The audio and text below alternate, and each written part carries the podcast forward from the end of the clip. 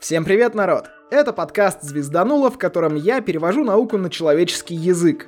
Сегодня у нас хардкорная тема, я не помню, кто и когда ее предложил, но, как обычно, это уже слототроненная история, так что в этот раз обсуждаем релятивистскую механику.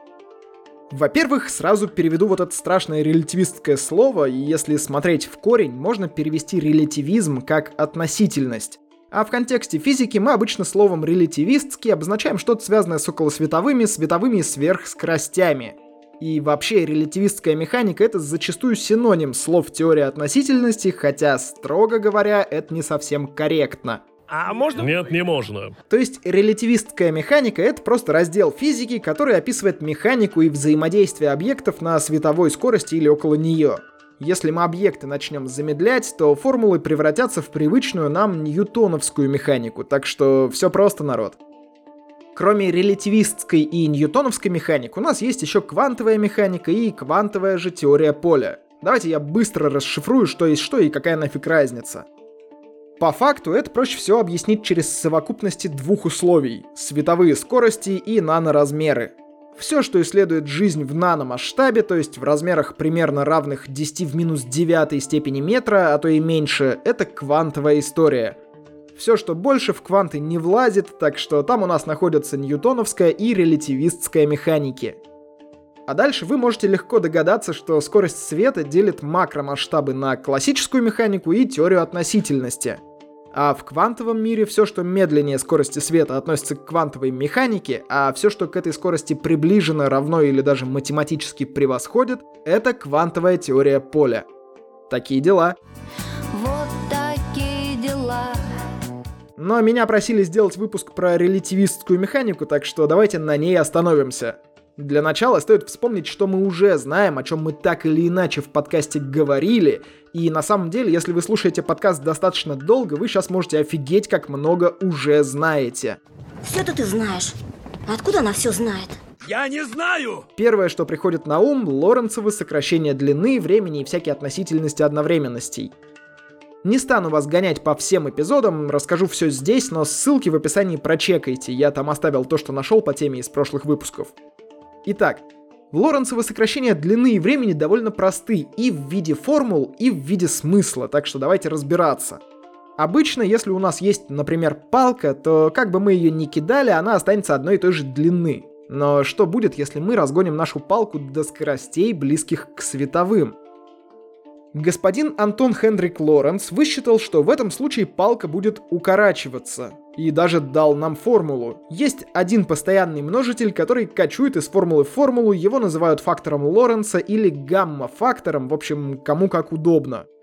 Получить его довольно легко. Я скину ссылку на классный видос, который буквально в первые две с половиной минуты показывает на уровне седьмого класса физики, как его вывести. А сам сейчас попробую это как-то адекватно пересказать. Формула для координаты движущегося по оси x объекта у нас выглядит вот так. x2 равно x1 плюс v умноженное на t. То есть мы умножили скорость на время, получили пройденное расстояние, и это расстояние прибавили к начальной координате. Если мы видим палку, которая летит в плюс x и с положительной скоростью, то палка нас видит как удаляющихся в минус x с отрицательной, соответственно, скоростью. Это то, что называется преобразованиями Галилея.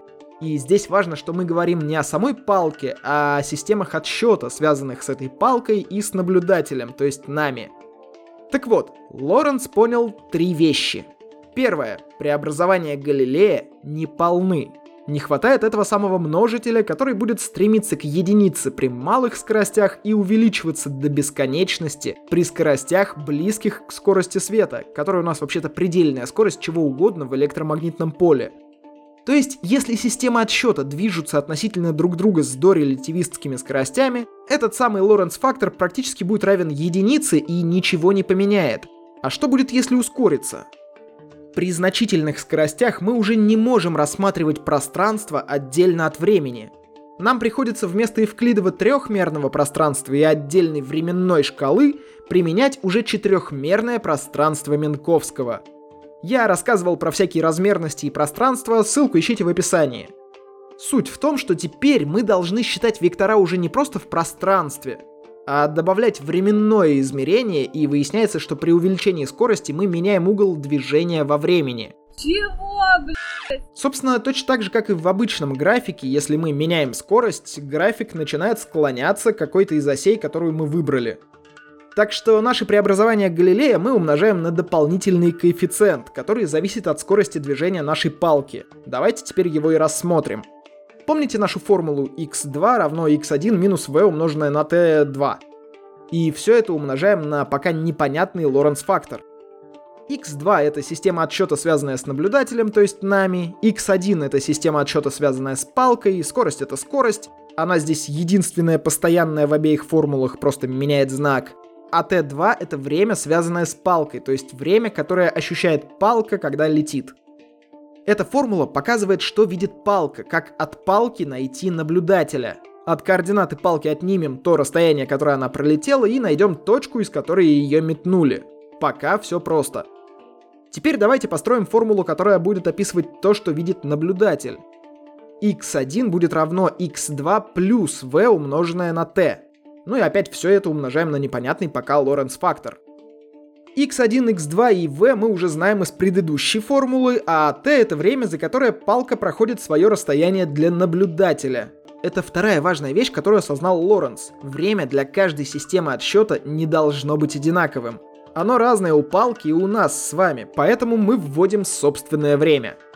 Итак, у нас есть две формулы, можно их перемножить, например. Мы получим длинную скобку, умноженную на Лоренц фактор в квадрате с одной стороны и x1 умноженный на x2 с другой.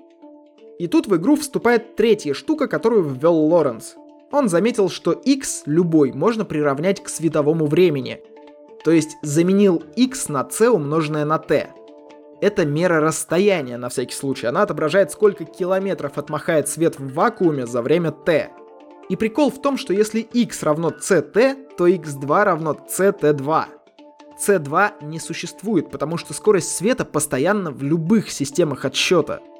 Именно отсюда у нас и появляется квадрат скорости света. Именно здесь зародилось кунг-фу.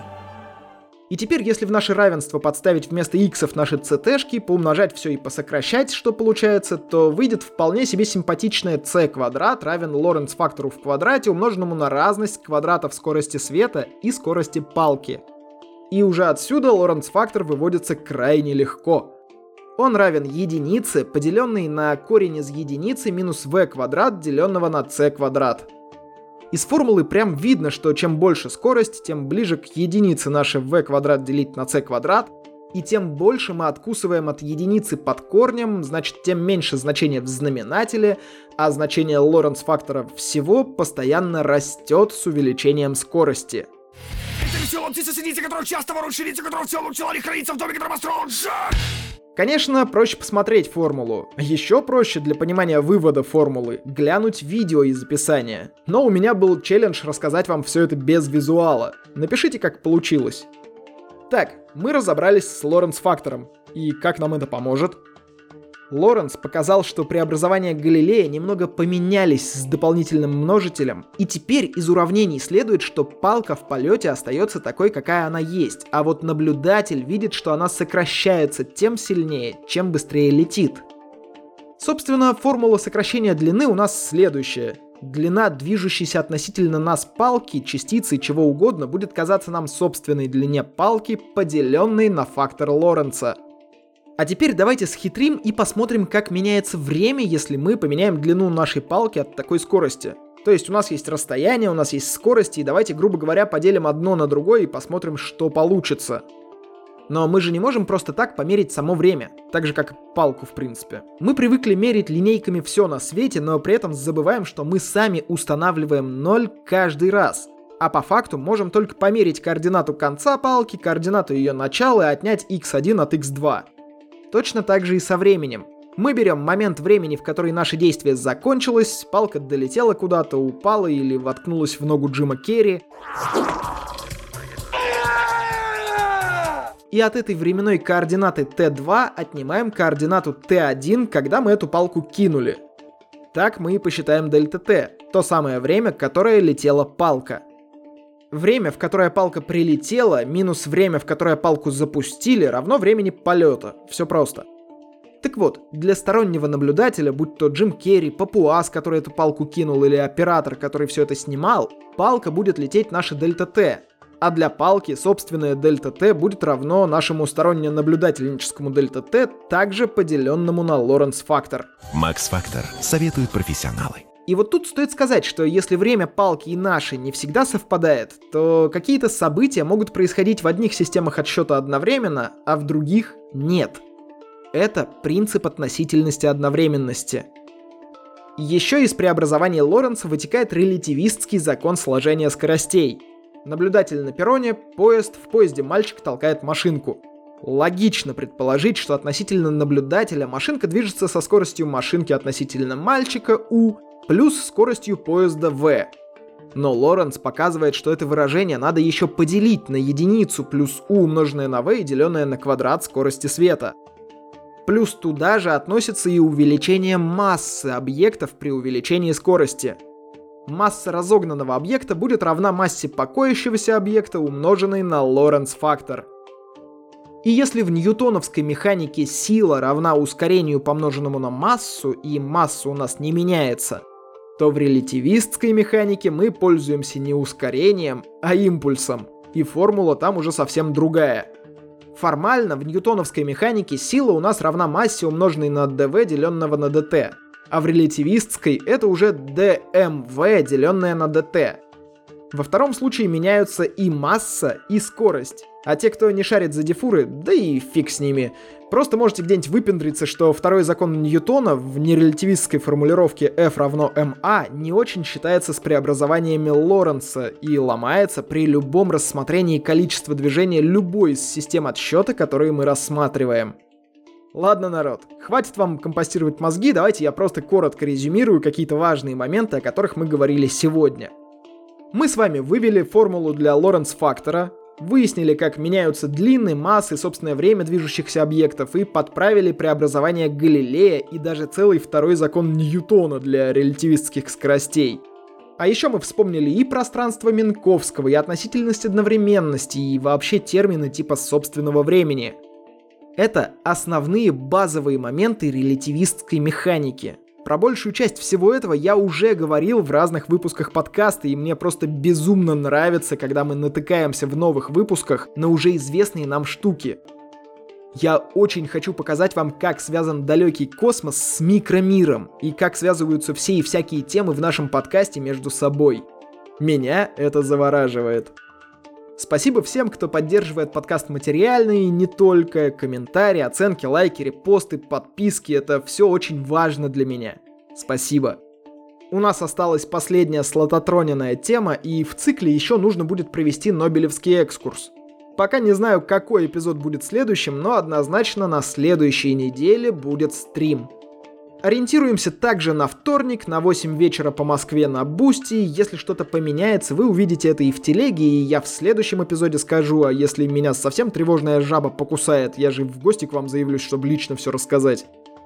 Ладно, народ. С вами был Роман Юдаев. Услышимся в следующем выпуске.